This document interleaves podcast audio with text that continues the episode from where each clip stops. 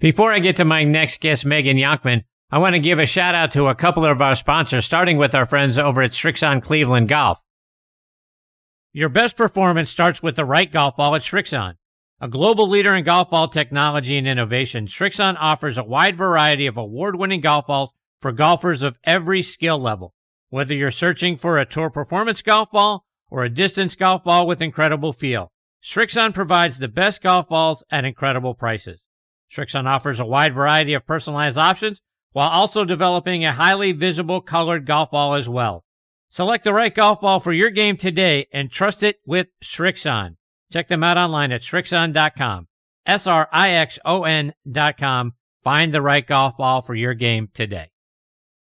I also want to remind you about our friends over at Sun Mountain. There's a company nestled in the valley of Missoula, Montana that embodies the essence of quality, function, and innovation, and that's Sun Mountain, which started building golf bags back in 1981. They are an industry leader in golf bags, travel covers, outerwear, and push carts. With flagship products that you've come to know, like the C130 cart bag, the 2.5 ultralight stand bag, the Club Glider travel cover, the Speed Cart, and Rainflex rain gear. Sun Mountain continues its quest to provide the very best in golf products to every range of golfer. Visit them online at sunmountaingolf.com to look at their amazing products. Okay, now back in next on the tee with me is LPGA Top 50 instructor and the director of instruction at Bethpage Golf Courses up in New York, Megan Younkman. Let me remind you about Megan's background. She captained her high school team to back-to-back state championships. She played her college golf at Ohio State and then transferred to the University of Toledo, where she lettered in 1996. She became an LPGA Class A teaching professional in 2001. In September of 2011, Megan was appointed the head coach of the state of Florida team in the PGA Junior League Golf World Series, held here in Atlanta at TPC Sugarloaf in Duluth, the site of this week's Mitsubishi Electric Classic over on the Champions Tour. Megan received the U.S. Kids Golf Top 50 Teachers Award. She spent nine years at River Hills Country Club just outside of Tampa, Florida, as the director of instruction there. She moved over to Temple Terrace Golf and Country Club as their director of instruction for eight plus years. She is now the director of instruction at the Golf Channel Academy at Bethpage State Park in New York, and I'm honored to have her back with me again tonight here on Next on the Tee. Hey, Megan, thanks for coming back on the show. Hey, Chris. Great to be back. It's good to see you. Megan, we talked a little bit about this last time, but for most of us, it takes us 10 years just to get bad at playing golf. You picked it up almost overnight and became a, the captain of your high school team. So talk about how was it that you were able to pick up the game of golf so quickly? Well, honestly, it really wasn't quickly. I was I was a sophomore in high school, but so I think this might, you know, to our audience, it might it might really resonate because everybody wants to get good really quickly. Um, but also to some of our parents who have who have children that are starting later and decide that they want to play golf, you know, where, rather it be in high school or college. But I, I, I always go back to this. It, it doesn't matter your talent. It matters your work ethic. And that is what I always fell back on, um, prior to picking up the game. And I picked it up in, oh my gosh, I was, it was just before my sophomore year of high school. I had, I had a plethora of years with other sports and, you know, succeeding in those, either as a varsity athlete finally, um, at a young age or, you know, I, I had travel ball in other sports. I was a skier, a downhill racer. And so I had, I had something called work ethic, which, which was kind of built in, uh, when I decided to play golf. Uh, golf was not a sport. I might have had a talent with hand-eye coordination, but golf definitely challenged me so much that I, I, I think I was the worst on my team my first year, which is, you know, uh, probably, um, for a lot of us, but it was definitely something I wasn't scared to work hard for. And I guess, I guess I want to say that, you know, my, my family and, and my parents and my household didn't really have feelings. It was, uh, it was, well, if you want this, this is what it takes you know, if you want that, this is what it takes. There wasn't anything that said that you can't do something. So I think that that, that really helped as well. And Megan, to what you said a moment ago, travel ball, other sports, you know, we live in a world now where it's travel baseball, travel softball. Um, but it sounds like you were a very well-rounded athlete. When, when, for, for those of us who have children that are becoming interested in the game of golf, is it better to specialize and really focus on golf? Or is it better to let them play lots of different sports and, and get involved so that, um, it makes them a well-rounded athlete? You know, having that experience as a junior golfer myself and as a junior athlete myself, um, now it has served me very well to give to, to give some really good advice that kids in general need to be involved in a lot of activities as a young person. You know, whether it be the arts, whether it be sports, um, whether it be music, something that they can, you know, experience a lot of things that they could find a little bit of passion in and learning a little bit about that, uh, that phrase work ethic. So I think that kids should always be involved in, you know, in, in a lot of sports yet still have a, a fulfilled family life where they're not just running around to sports every single night of the week. Uh, once you get to a certain age, you do need to specialize. If you've got, if you've got goals, uh, in certain areas, but I have a, plenty of athletes that, that are, you know, of that age in high school where they really need to focus if they want golf, because that's what we're talking about here. So if they want golf, I still think it's really important to have an outlet. So maybe playing another sport like tennis, you know, something for the school, something that is fun. And if you're not a multi-athlete, you know, and, and, and a lot of multi-sports, then perhaps having a different passion, something that you really enjoy as a hobby. Uh, but clearly defining that, you know, that this is my priority, golf is my priority, but I, I do have these other sports. You know, through development, Chris, we're, we're talking about kids, we're talking about, you know, physical development as well. So these other sports develop other areas of the body, you know, other muscle groups. Uh, what did they say in the last NFL draft? I think 89% of the picks were multi-sport athletes in high school and only 20 or uh, I, I would say 11% were specialists in their sport. So only 11% were only football. What does that say? That says right. a lot, you know, for, for the development of the junior athlete. Um, I think other sports teach you about, um, not only the work ethic, but team dynamics. And, you know, golf isn't necessarily a team dynamic. It is through college. It is through high school, but still you're playing alone out there, like all of us know.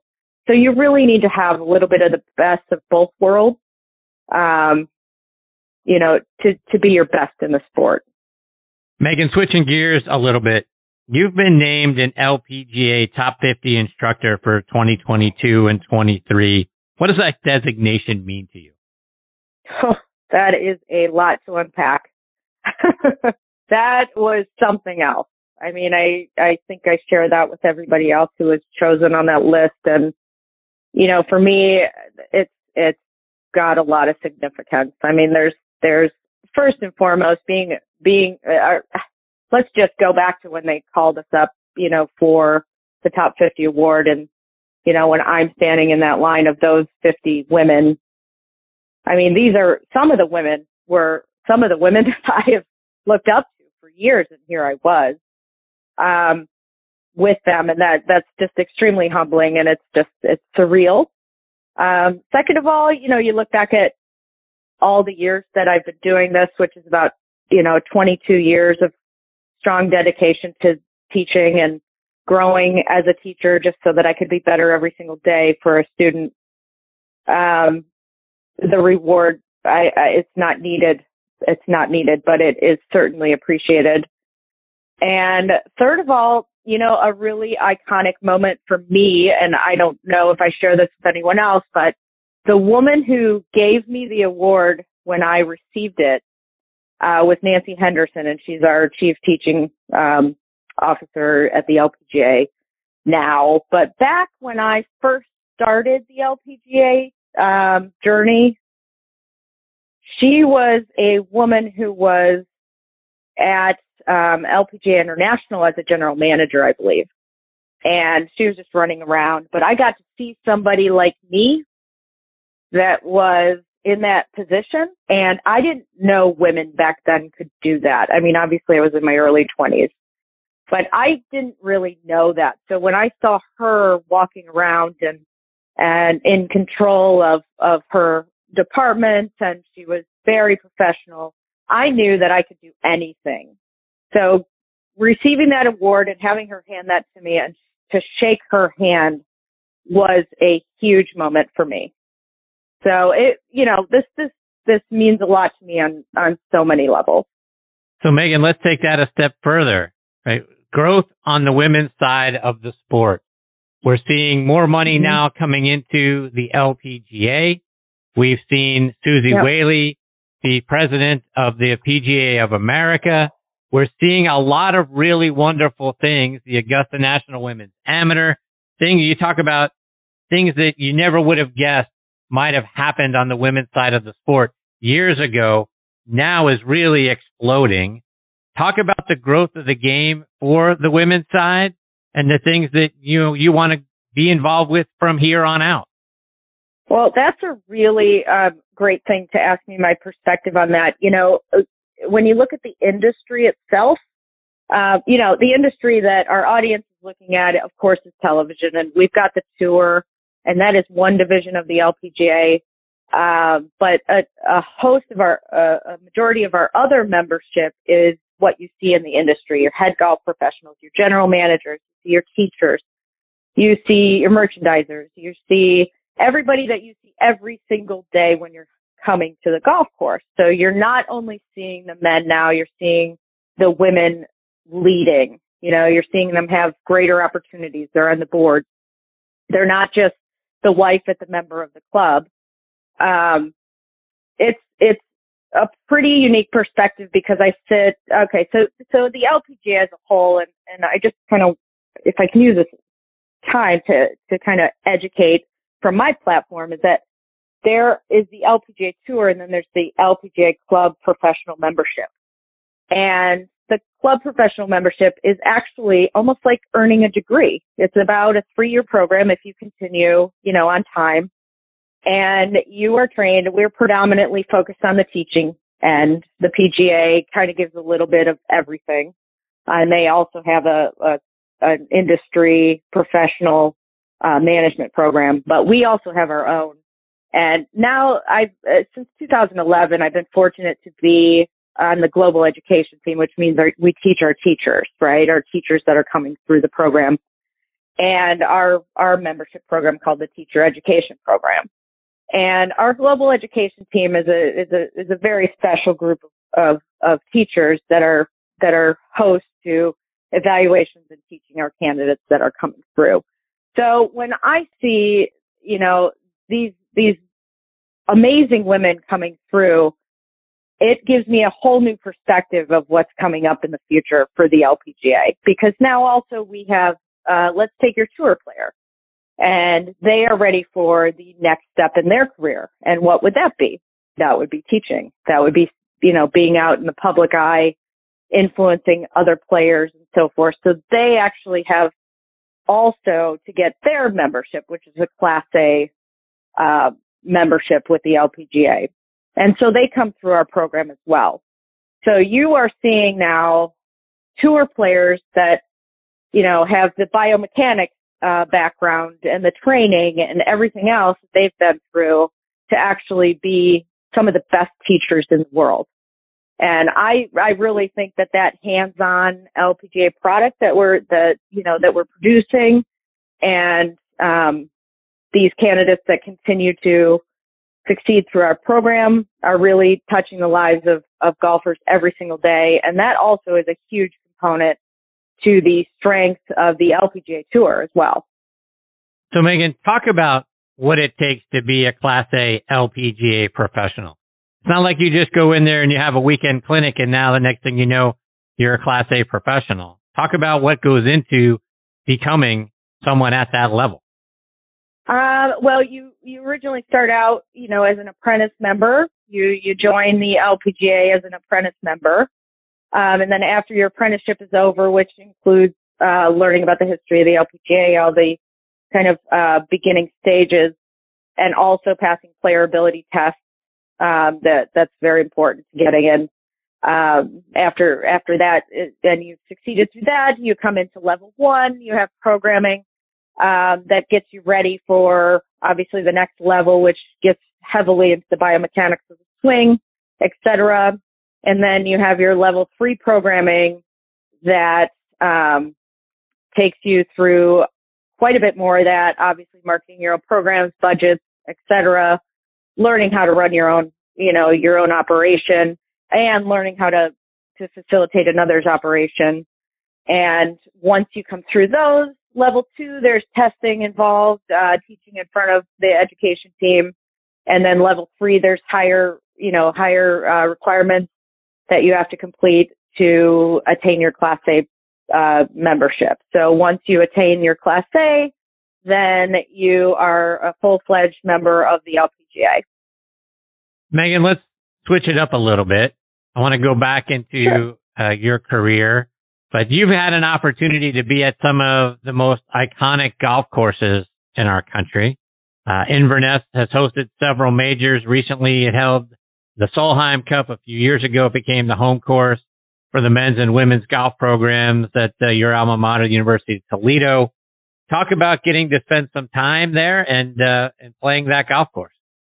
Well, this past year with the Solheim Cup there, boy, what a beautiful establishment. And What they did for that Solheim Cup was just phenomenal, especially given the property. It's one of those very small, quaint properties, but then you have this unbelievable golf course on, uh, on there. And it is, it, it just brought back a lot of memories for me, obviously.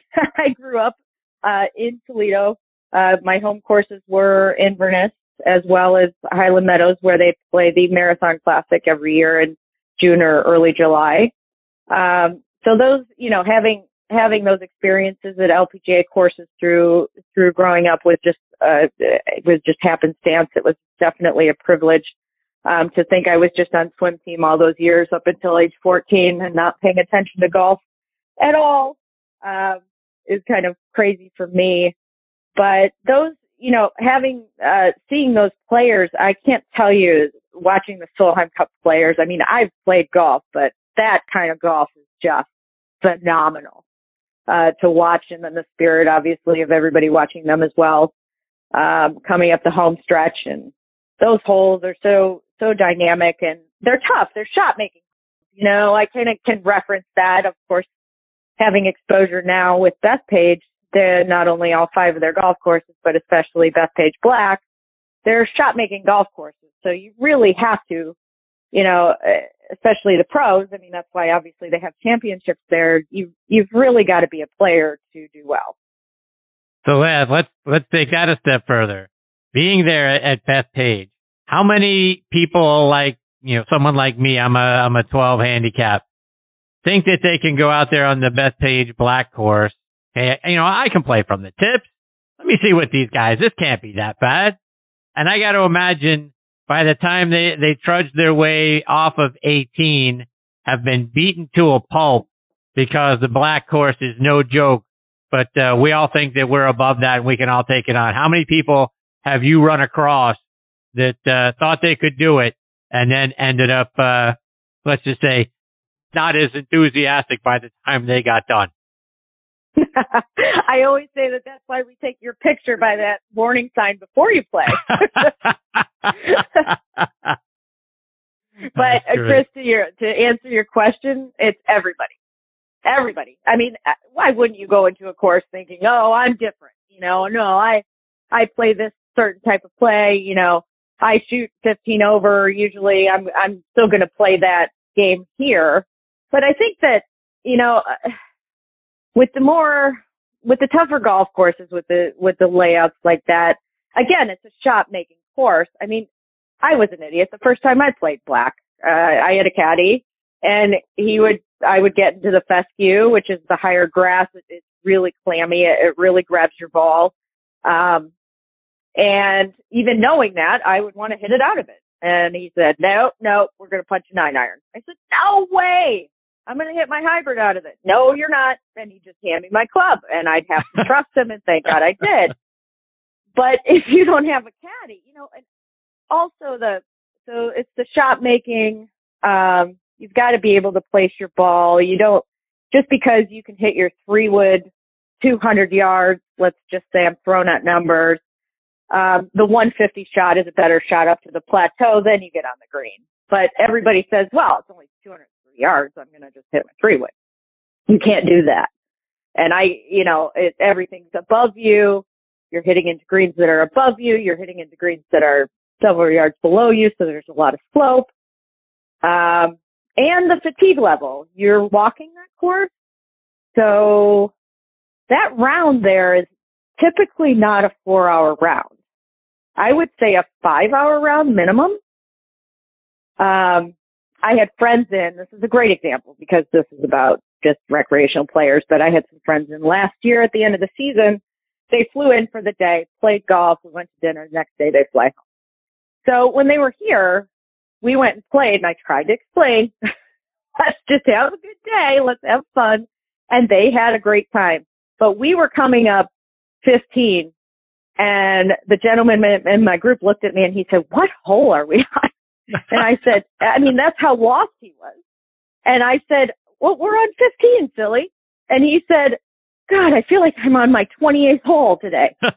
you know, and our caddies typically walk about five miles. We were on our eighth. Wow. Coming up 18. Wow. Yeah. A pretty, and they weren't just spotting golf balls. They were full time caddying. Yeah. So it's, it's pretty, it's, it's a real experience. You gotta, you know, I would suggest getting in a little bit of shape if you're coming in from out of town. There's some regulars that play it all the time. But it's, you know, you gotta go in and just enjoy the experience rather than trying to play at it. You know, you gotta play with it. Kind of like the wind. And you mentioned the famous warning sign. I read that no one is really sure who originally put that sign up. Is that true or is that just a legend? I would love to have that answer for you. I have no idea. That's a good question, and by our next show, I'll have uh, I'll have an answer for you. um, we don't hear an awful lot about the other courses there at Bethpage, the red, blue, green, yellow courses. Talk about those. Oh, I'm so glad you asked me that because honestly, the red course is the course pretty close to black. It's got a great layout. I mean, it's, it's tough, but you get to take a cart. So that's a whole nother experience when you get to take a cart. Again, New Yorkers and people that come in love to walk. Um, our courses are very walking friendly except black, but, uh, the, the red course has a great layout. It's, it's probably the second hardest course um, third hardest course, so it's a tie between blue and I would say green. Uh, the green course was our original course. It was the only course that was there. Um, or they decided to make it, you know, make the state park, you know, into a more golf friendly, um, facility. So the green is, it's just a lot more wide open. It's a little bit flatter. Uh, the blue is incredibly undulated. I mean, you could be I don't know, 100 yards up, 100 yards down wow. on a lot of holes, you know, 50 yards here and there. So there's, there's a lot of undulation on the blue course. And then, um, our final course is the yellow. It's our most player friendly course. In fact, I would love to turn that into a, well, have an influence to turn it into more of a family course. It's definitely a family friendly course. Not short by any means, but it's just, it's just so fun it's player friendly. Our juniors love it. Um, even our competitive juniors love that course of yellow. They often use that as a nine hole course. So we've got front and back, um, front and back to use for our players. We always have a nine hole course every single day, um, that you can get a ticket for. So that's, that's about it in order. It's a, it's, it's a great place to be. I tell you that. Megan, I want to get a couple of playing lessons before I let you go. And as you know, most of us struggle off the tee. You know, we're slicers. Um, we know that it's the path of the face that, that generates that slice, but we still can't seem to figure out how to square it up. What are some things that you work with your students on in order to get that club face square at the moment of impact? That's a great question. You know, the first thing that that I want to mention here is a slice is a slice, a fade is a fade. So first you have to determine what exactly do you have. A fade just just uh, drifts off a little bit from the from the path, you know, and falls a little bit right of your intended target. Um, a slice basically has a turn signal on it and it takes it out of play. Um, it, and I'm speaking from a right-handed golfer. Um, obviously we'll switch that up for a left-handed golfer, but for a right-handed player, you know, if that ball is, has a turn signal on it and it's, and it's really taking you out of play, that's something you really need to get to the range and, and, and work on. And I would suggest that you go to your, you go to your golf professional, get, get videoed, have them really look at you. It could be anything. It could be something simple in your hand position on the handle. You could have a, a weak grip. Um, again, right-handed player. If your hands are too far left on the handle, we need to get them more, a little bit what we call stronger to the right, um, less on top of the handle. And it, it could be something as sim- simple as that. Now a true fade, I mean, we want to move the ball left of the target and have it fade into the target. But if you're a true slicer, I know you're getting up on that tee box and you're aiming even further and further left when you play. Um, typical slicers though are those that don't practice very much, so they haven't really taken that time. Just step back, maybe take a week and work on it. Um, so we'd want to turn you into more of a fader of the ball. You know, it's not it's not a bad thing to move the ball left to right or right to left. A lot of players think, oh, I've got to hit it straight. Well, you really don't. You, you know, a playable ball flight, three playable ball flights. There's a straight ball flight. There's a fade, which starts left of the target line and fades down to the target. And then there's a draw, a healthy draw that starts right at the target line and it draws left and drops left of the target line into the target. So there's three ball flights. Nicklaus was a fader of the ball. You know, the best, the best players all have their, their go-to ball flight um, that's for their swing, but they can create other ball flights. So that's that's just some things that you should think about if you're a slicer of the ball for sure. Megan, another area that we struggle with is just chipping around the greens. If we're five, ten yards off the green, getting the ball to where we want it to be by the hole becomes very challenging. I mean, there's lots of different clubs you can you can use. You know, where where do we put the ball in our stance? We hear lots of different uh, versions of where that needs to go, and then club selection. Talk about what you instruct your folks to do in order to, and just, I'm just talking about a simple a chip shot. We don't have a bunker. We don't have anything in our way, but we're trying to get the ball close to the hole so we, you know, we're not two or three putting. How do we chip and what, what are the things that you teach from club selection, ball position, and stance?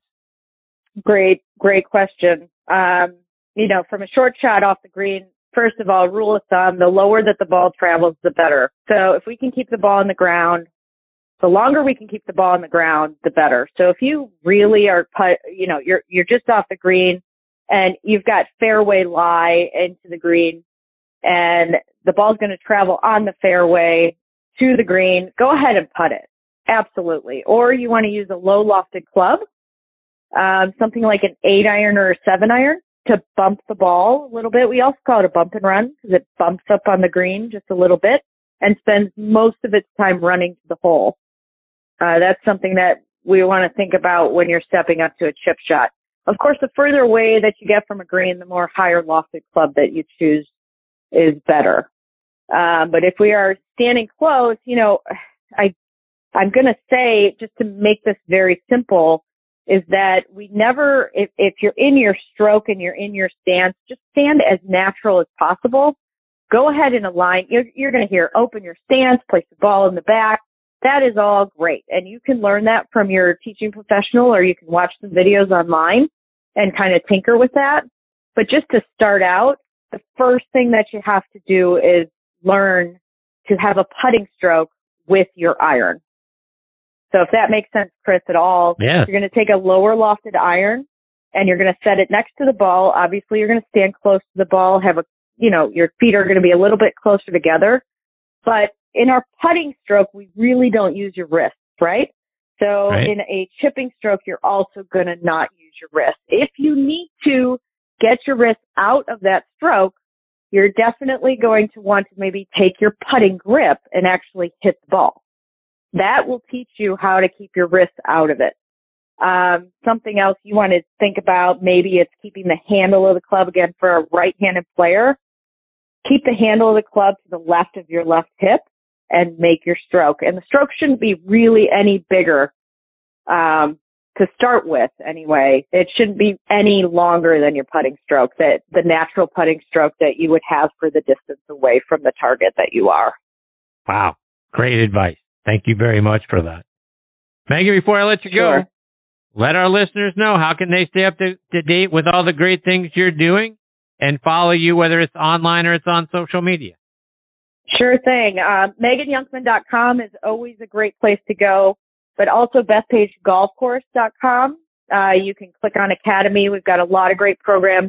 If you want to fly in for the day, have a couple hours with one of our instructors, including myself, um, you can certainly fly in and then take a round on the golf course. What a great day that would be for you. Uh, we've also got Instagram. Uh, you can follow us on Facebook. Any of our instructors have their own Facebook pages. Uh, we also have uh, Instagram. I've got Instagram, so you can look me up on that. Uh, there's a lot of fun golf content that I like to post and share. And also, um, for sure, you can. Uh, there is a website called birdiespot.com. We've got a lot of our videos on there from a lot of our instructors that are at the academy and other instructors that I would encourage you to go to uh, to get your instruction before you'd ever YouTube anything that you'd want to do. So. Good advice. Megan, thank you so much. I always have a lot of fun when you're a part of the show. I hope you'll come back and join us again sometime. Oh, Chris, thanks for having me. I can't wait to do it again. Take care, Megan. All the best to you and your family. We'll catch up soon. Thank you. Thanks, everybody. Bye. That is the great Megan Younkman. Y-O-U-N-K-M-A-N is the spelling of her last name. You, you heard, you know, follow her on Instagram, follow her on Twitter. Um, and those two playing lessons, I mean, particularly that chipping thing, I am looking forward to taking that out to the golf. I'm going to put my earbuds in. I'm going to re-listen to that part of the segment and I'm going to be practicing that because that's, that's some really solid advice. I got my annual golf trip with my buddies coming up and, uh, I got a feeling I'm going to be chipping it a lot closer to the hole and I hope they didn't hear it so they don't. All right, my friends, it is time for me to put a bow on this episode of Next on the Tee. My sincere thanks again to Evan Schiller, Dave Stockton Jr., Dr. Bern Bernacki, and Megan Younkman for joining me tonight. Next week, scheduled to join me are finally our resident director of instruction, Tom Patri, will be back on the show. Seems like forever since TP has been here. Champions Tour pro Scott Verplank will be back, as will golf artist Linda Hartough. Plus, our great friend and my favorite author of all time, Keith Hirschland, will be here. So, folks, it's going to be a great show. I hope you'll come back and be a part of it with us. You can listen to this show as a podcast on just about every major podcast app like Apple Podcasts, Spotify, Google Podcasts, Podcast.co, Audio Boom, Player.fm, and Podbean. Please check out our website, nextonthetee.net, to see what our upcoming guest schedule looks like. Plus, we have links on there to our recent episodes and individual guest segments. So whether you've got two hours or 20 minutes, we've got some great content on there for you. Folks, I can't thank you again for choosing to listen to this show tonight. I know you've got a lot of golf podcasts to choose from. I am very thankful that you continue to make Next on the Tee one of them. Until next week, hit 'em straight, my friends.